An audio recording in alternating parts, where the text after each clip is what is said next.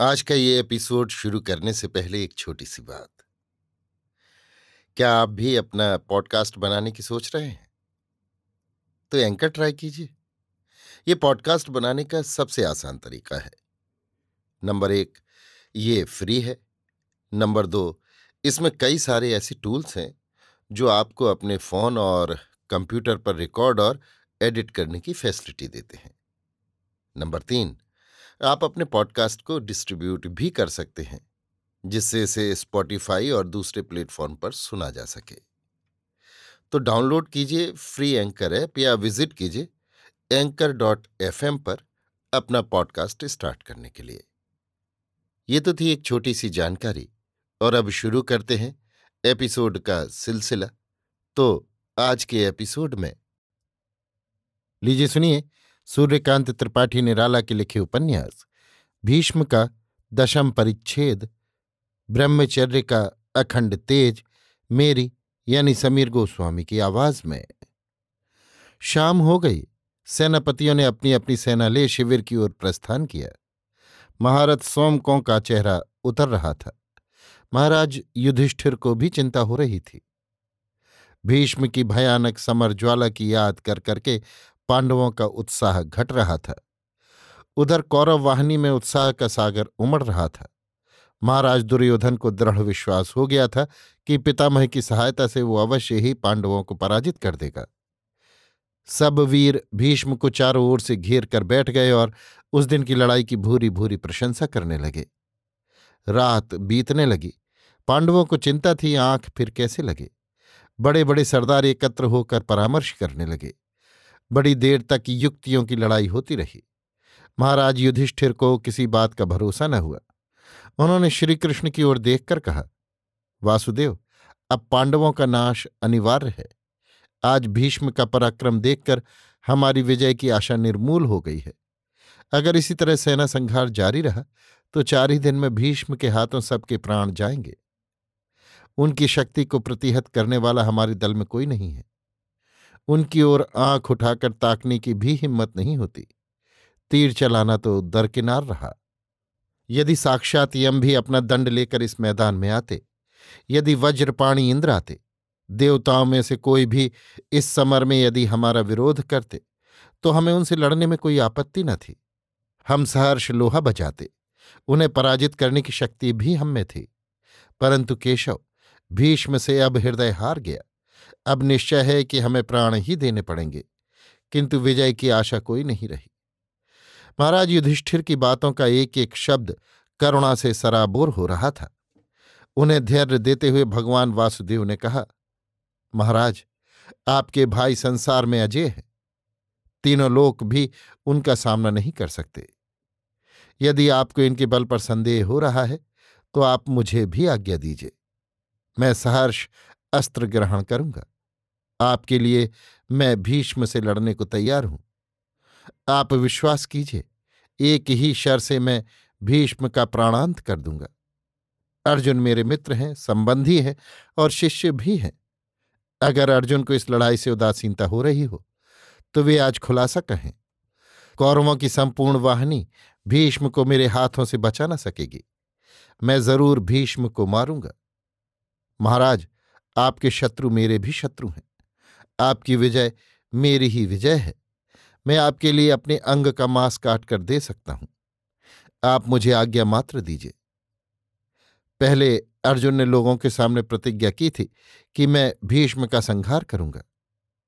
अब वे अपनी प्रतिज्ञा से विरत हैं तो भीष्म को मारकर मैं उनकी प्रतिज्ञा पूरी कर दूँगा। नहीं तो आज अर्जुन निश्चयपूर्वक कहें कि अब वे इस लड़ाई में का पुरुषोचित उदासीनता न दिखलाएँगे। महाराज, अर्जुन हिम्मत करें तो भीष्म के साथ संसार के बड़े बड़े देवता और दानव भी अगर मिलकर लड़ेंगे तो अर्जुन से कभी विजय नहीं प्राप्त कर सकते। ये सब का संहार कर सकते हैं। महावीर भीष्म ने जब से कौरवों का पक्ष लिया है, तब से उनकी मति मारी गई है। वे सत्यहीन हो गए हैं, चेतना अब उनमें बहुत थोड़ी रह गई है। उन्हें कर्तव्य कर्तव्य का ज्ञान नहीं रहा। युधिष्ठिर ने कहा मधुसूदन, आपने यथार्थ ही कहा है। संपूर्ण कौरव दल भी तुम्हारी गति में बाधा नहीं डाल सकता। तुम मेरे पक्ष में हो, इसलिए विजय भी पहले ही से मेरे साथ आ गई है। ये सब ठीक है। तुम प्रतिज्ञा कर चुके हो कि इस युद्ध में अस्त्र ग्रहण ना करोगे। इसलिए तुम्हारे गौरव की हानि करके मैं अपनी विजय नहीं चाहता। भीष्म कभी मेरी तरफ़ से न लड़ेंगे। वे अब कौरवों की ओर से होकर ही लड़ेंगे। परंतु उन्होंने प्रतिज्ञा की है कि मेरे हित के लिए उन्हें जैसा सूझेगा वे अवश्य करेंगे। इसलिए इस समय उनके पास चलकर उनसे सलाह लेना बहुत आवश्यक है। वे कभी झूठ न कहेंगे। हम लोगों की विजय के लिए जो उपाय उन्हें सच्चा जचेगा वे अवश्य कह देंगे। बात तय हो गई। वासुदेव श्री कृष्ण को ये युक्ति बहुत पसंद आई। पाँचों पांडवों के साथ श्रीकृष्ण भीष्म के शिविर की ओर चले। अस्त्र और कवच खोलकर भीष्म के पास पहुँचे और ससम्मान दंडवत प्रणाम किया। महावीर भीष्म ने सबको बैठने के लिए उचित आसन दिया। फिर स्नेहपूर्वक कहा, केशव, कहो, पांडवों की प्रीत के लिए हमें क्या करना चाहिए? इनके लिए कठिन से कठिन और दुष्कर से दुष्कर कार्य भी हम करने के लिए तैयार हैं। भीष्म के बार बार पूछने पर महाराज युधिष्ठिर ने कहा, पितामह, आप अगर इसी तरह हमारी सेना का संहार करते रहेंगे, तब तो हो चुका। हम कैसे अपना राज्य पावेंगे?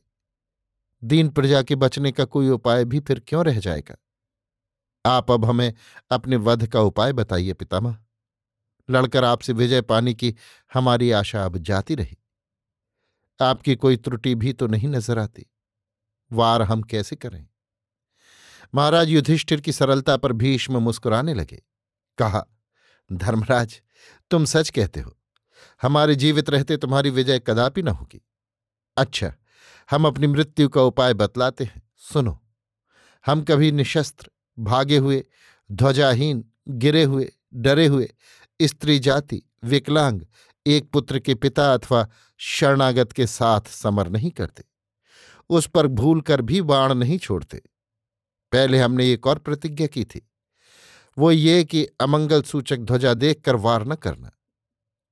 तुम्हारी सेना में शिखंडी पूर्व जन्म का स्त्री है। वो अंबा का अवतार है। उस पर मैं वार न करूँगा।